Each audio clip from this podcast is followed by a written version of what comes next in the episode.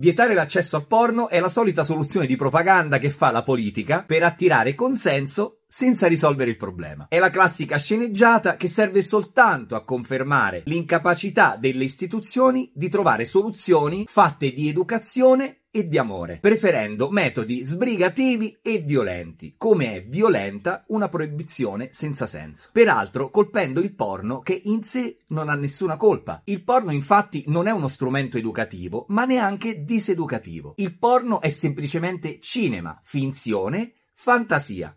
Se sei un genitore attento, comprenderai che è del tutto inutile proibire la visione di un contenuto ad un ragazzo. Anzi, spesso facendolo fomenterai la sua voglia di accedervi, come accade da sempre per ogni proibizione. Ma soprattutto sarebbe la soluzione che ad Ascoli Piceno, in dialetto, spiegheremmo con è chiusa la porta dello stallit quando lo porche è scappate.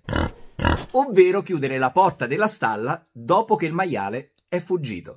Quello che dobbiamo fare è prenderci la responsabilità di genitori e fare finalmente educazione sessuale ai nostri figli fin dalla loro giovane età. Dobbiamo fare educazione sessuale ed affettiva noi anziché delegarla ad altri. Lo dobbiamo fare anziché urlare sui social la nostra indignazione per i fatti violenti che ogni giorno accadono. Perché l'indignazione è solo frustrazione, mentre l'educazione è la soluzione.